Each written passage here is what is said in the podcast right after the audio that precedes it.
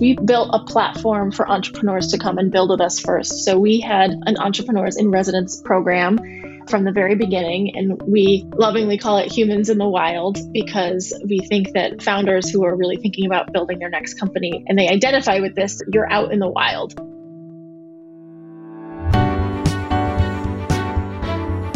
You are listening to the Sure Shot Entrepreneur, a podcast for founders with ambitious ideas. Venture capital investors and other early believers tell you relatable, insightful, and authentic stories to help you realize your vision.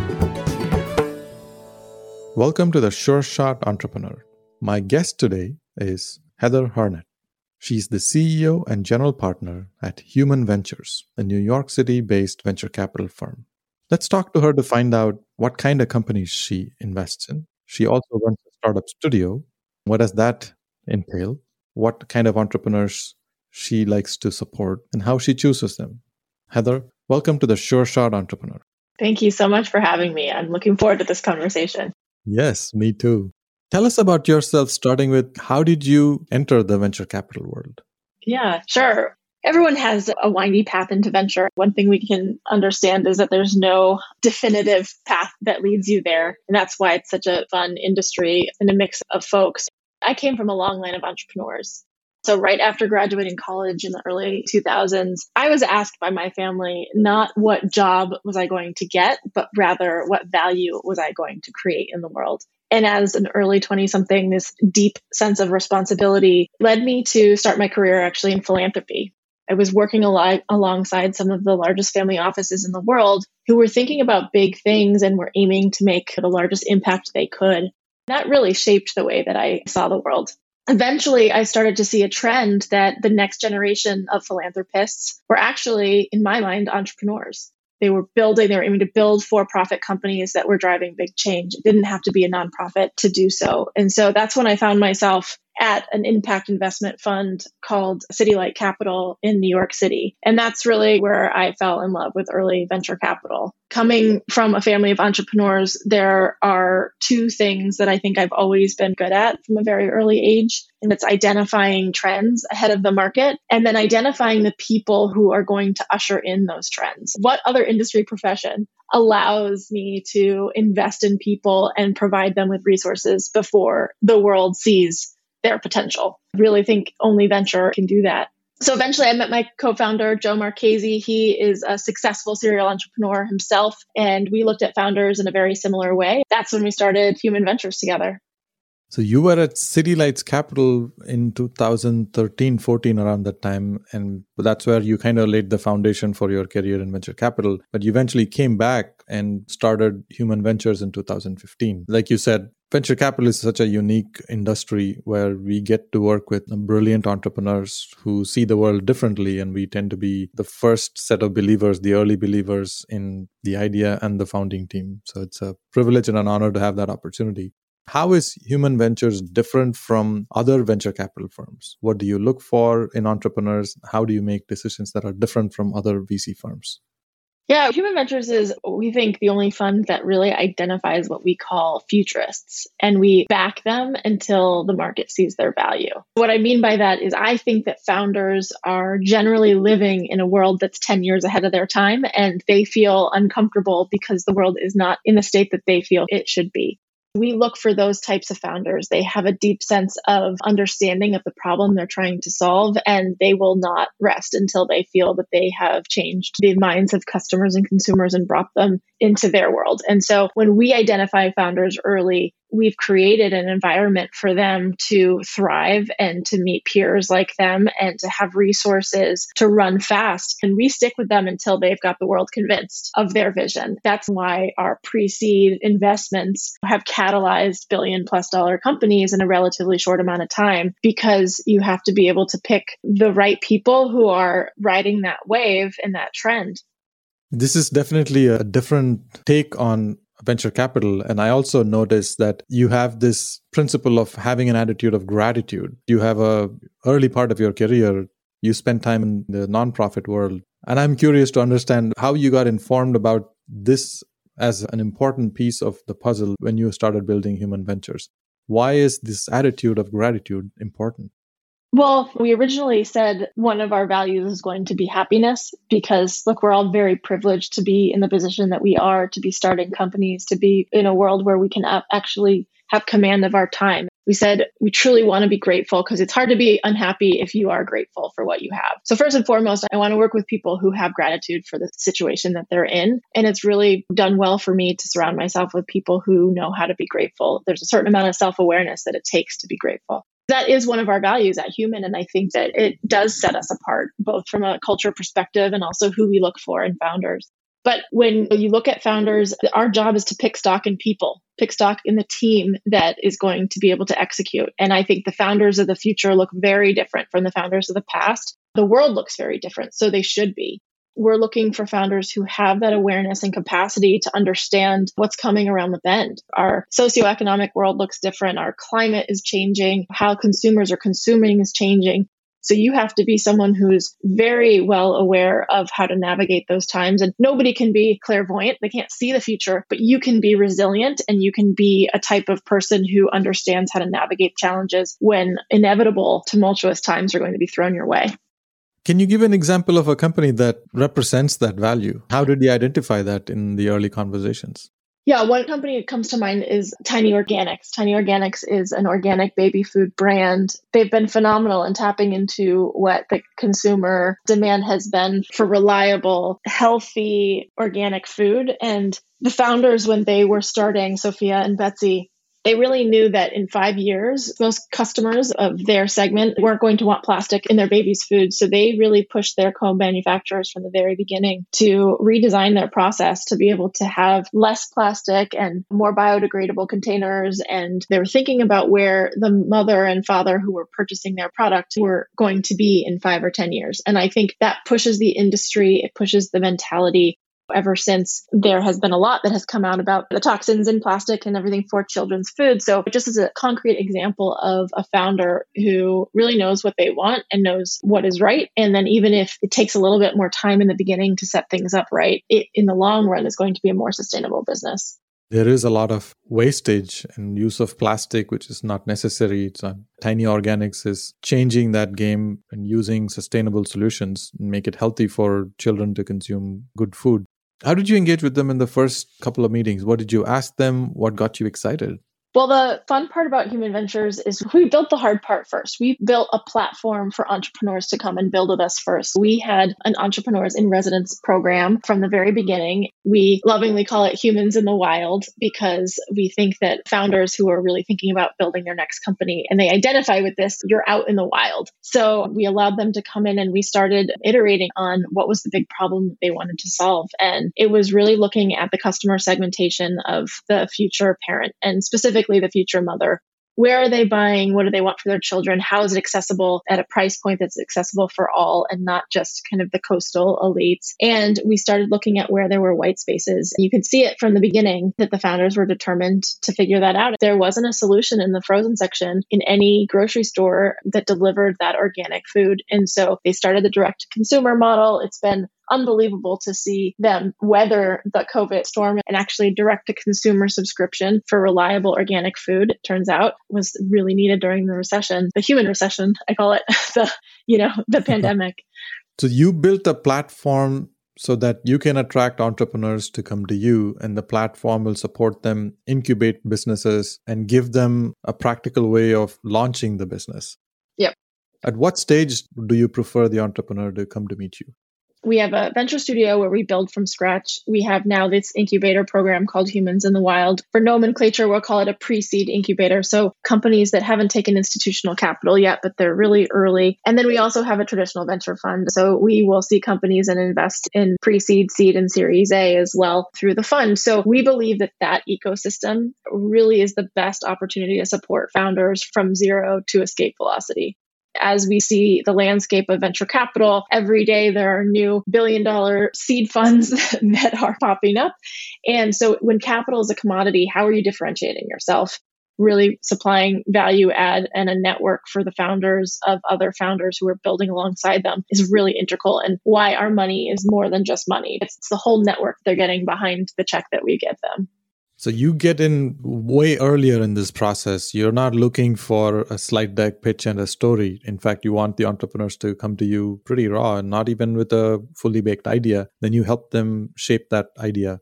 What do you look for? Uh, I'm sure that a lot of entrepreneurs want to get into the program, but how do you choose them? It's a good question. We look for people who have built something in the past. It doesn't have to be a tech company that's exited, right? I think that's a lot of the pattern recognition that people will continuously fund. It has to be somebody who has a strong network mindset, who sees the future in a unique way and will not let up until the rest of the world understands where that is. They have a deep understanding of the problem they're trying to solve. Strong characteristic that we look for they have the ability to bring people along. So you have people who are willing to jump on board with you even before you have funding. You are that charismatic in the idea that you have, and you're that clear in how you're articulating your vision. And then there's also this characteristic that is a little bit more intangible and it's hard to measure. I call it the rapid iterator somebody who has the discipline and the drive to continuously iterate on what they're seeing and they gain conviction in their idea through that rapid iteration and how the market's responding responding to what they're building.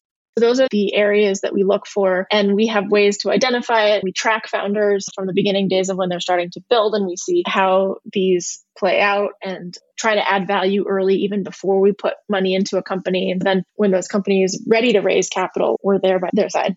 So this Humans in the Wild program is a 100 day program. Yes. What happens in those 100 days? What do entrepreneurs get out of it? There are 13 weeks that take the founders through the journey. Because we have a startup studio, we've seen a process that emerges of gaining conviction in the need and then interviewing customers, understanding how to build your first product, testing that, iterating on it, there is a week of self discovery as well, which is working with a founder coach in residence, and you can learn more about yourself so you know how to hire your first teammates. There's a peer group. So you're reviewing milestones with a peer group. And that's really the biggest epiphany that we came to, which is founders will learn from other founders. And so creating a network of really strong and talented founders, the whole is greater than the sum of the parts, right? It creates a very valuable network there are alumni from that program now. We've had four different cohorts who have gone through that program. And then it's an equity free program. So it really is a feeder. And we have invested in about 10 companies that came out of those programs. We just want to continue to build that up. We think adding value very early is extremely important for the ecosystem and adding more than just capital an equity free program is very rare to find, especially one that is well structured. Very lucky for the entrepreneurs who are able to take advantage of these resources. And you invested in 10 of these companies. You also invest in companies through your venture fund directly as well outside this program, right? Yep. Roughly how many yes. companies do you invest in a year? We have now 53 portfolio companies over the last six years, and we were launching another fund. And I imagine we'll have about another about 40 companies in that fund as well. So we deployed this fund a little bit faster than we were expecting. Well, that's a very pretty fast pace indeed. I like asking this question where is the market today and where is it going? There's a frenetic pace where companies are doing very well on one side and then there are so many startups that struggle to raise capital. So I still trying to figure out and make sense out of the trends in the market. What is your view and from the entrepreneur's perspective, what can they do to prepare in this current market? Oh, this is a great question. And I'd love to hear your thoughts on this as well as you are an emerging fund manager yourself. I'm very excited about the number of smaller funds that are popping up because it's just a market dynamic. I think fund managers who are starting their own funds have more of an entrepreneurial perspective. They are filling a need that might not be filled by the larger funds. When you're seeing these large, big name funds raise bigger and bigger funds, it gives opportunities for new entrants to come in and prove why they can add more value at the earlier stages of building for founders. So it's a good thing that more capital is coming into the market. I do think that the reason why we love the earliest stages is because we have an engine that builds conviction early right before the market. If you can identify trends early, you can gain conviction in the people who are trying to bring that to come to fruition before the market. Because once the company starts working and once the spreadsheets and once the metrics are there, there's a ton of capital that flows in. So who are those people who have these predictive engines that can gain conviction ahead of the market? That's where I think the biggest opportunity is. Yeah, this is an interesting trend indeed, and excited to see where we will go into the future. One thing is clear to me that big brands and large firms have a different game, and it is far removed from the, the ground realities of the seed stage, pre seed stage, where new VC firms operate. Entrepreneurs choose partners and they don't choose brands when they bring new investors on board and those personal connections with the partner directly matters a lot especially at the early stages and that's mm-hmm. proving to be more and more true therefore there are a lot more vc firms out in the market because the entrepreneurs choose those firms once they choose that becomes the lifeblood of the venture capital business and those VCs are able to raise capital and build a long term business in venture capital. So I see that trend becoming more and more solid. And in the future, I expect to see many, many more VC firms.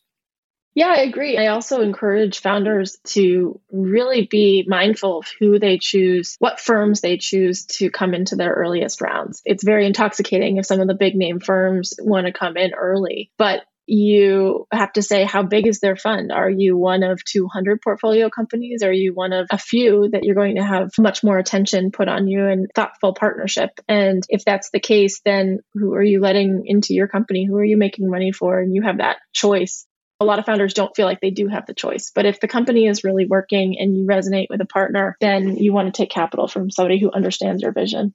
Yeah, you made a very interesting comment. Who are you going to generate returns for? That matters a lot. In the very early stages, especially, entrepreneurs feel like they don't have choice, but they are working very hard. And when they are successful, the returns will be outstanding and they will care about who gets those returns. It should be someone that they care about, and it should be someone whose values align with the founders. Founders often don't really reflect on this until much later in the game, but it's important for them to start thinking about it. What's your advice to founders on how much they should raise, especially at the early stages where you invest? What is the right amount of capital to invest, and how should they plan for it? Well, I think they should raise the amount of money that they need to get to that next milestone. Our industry, we have a strong nomenclature and there are trends, and everyone ends up following those trends very quickly. I don't like the blanket kind of valuations that are put on these different stages. It really doesn't matter what the term is anymore of the different stages of funding you have to look at the metrics and you have to have a lot of discipline in the beginning to say, are you still at that pre-seed stage? Do you really have a product yet? And it, and when you start to see that you have some semblance of product market fit, then you need to know how much money you need to take to be able to get to that next level. What I think is dangerous is when some firms can mark companies up far past what they know that the company is going to be valued at. And then the founders are going to have a really tough time backing into that valuation for subsequent rounds unless they hit that.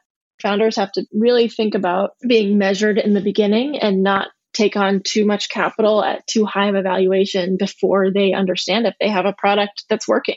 Can you give an example, like one of the recent transactions? How much did they raise, and how did you help them plan for the future? One company that we didn't start the company from scratch, but I've known the founder since the beginning is Tia Health. Tia started as a chat bot for women's healthcare issues and really around asking for advice around birth control. Tia means aunt. Carolyn and Felicity, the founders, had this idea of can you create more accessible healthcare through a chatbot? What they saw was this overwhelming demand for a need around women's healthcare that just wasn't being fulfilled by traditional primary care. They started to react to that and they launched an in person clinic to be able to be almost the one medical for all women's healthcare needs fast forward four years and they really responded to that in such a significant way that they'll now have 15 clinics this year and they raised $100 million last month to be able to size up all of their clinics across the US. But what I'll say is that they found the torque around their product market fit where they might have thought that they were addressing a need in one way, but the end goal was still there to create healthcare for women in a different way, investing in the whole woman. But there are many different products products and services that can get you there. They had to listen to that and keep launching and keep understanding what their customer was actually asking for.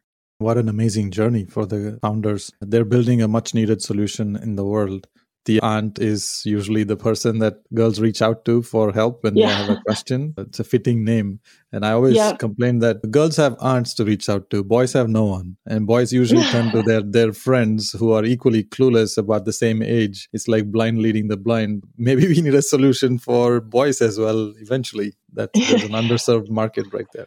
Yeah, I think specialized healthcare in general has been under researched and underserved. TS, a good example of a founder who is pushing the envelope. You thought that healthcare was solving a problem for everyone. And then you start seeing that there are very special needs we have another company called Spora Health, which is primary care for people of color, culturally relevant healthcare, where there's an entire subset of the population who don't feel comfortable going to general practitioner. And so they never have. How can you create a brand and the trust with a consumer that otherwise has not been exposed to healthcare?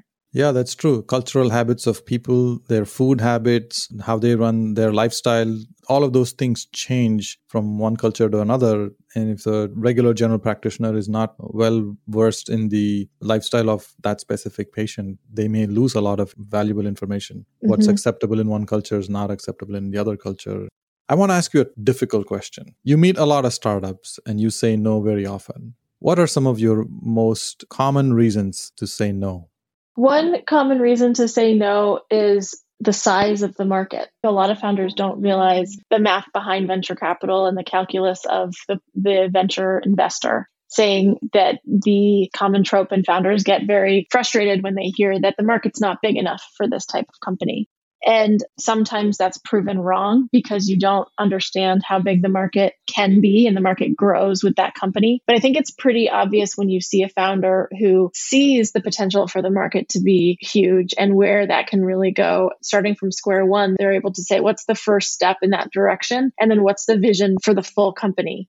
To be able to articulate it's never going to end up the way that you think it is. Travis Kalanick and Garrett Camp didn't know what Uber was going to end up doing. Nobody can do that, but you can envision a world where you have a big vision and your product or service can go into that. So the first thing is growth mindset of the founder and making sure that the industry is big enough where you can see a world in which the world changes to be able to make that product or service even bigger. Sometimes we say no because of valuation we feel that the founder thinks that the company is worth a certain amount and they're just not there yet. That's a big one for us. We have to be very disciplined with valuation. Some of these big funds don't have to be because they're preserving their optionality. But with a smaller fund or when you're investing early, it means a lot because that's where you have the opportunity to get in. And that's where we play. Those are two big reasons why we would say no.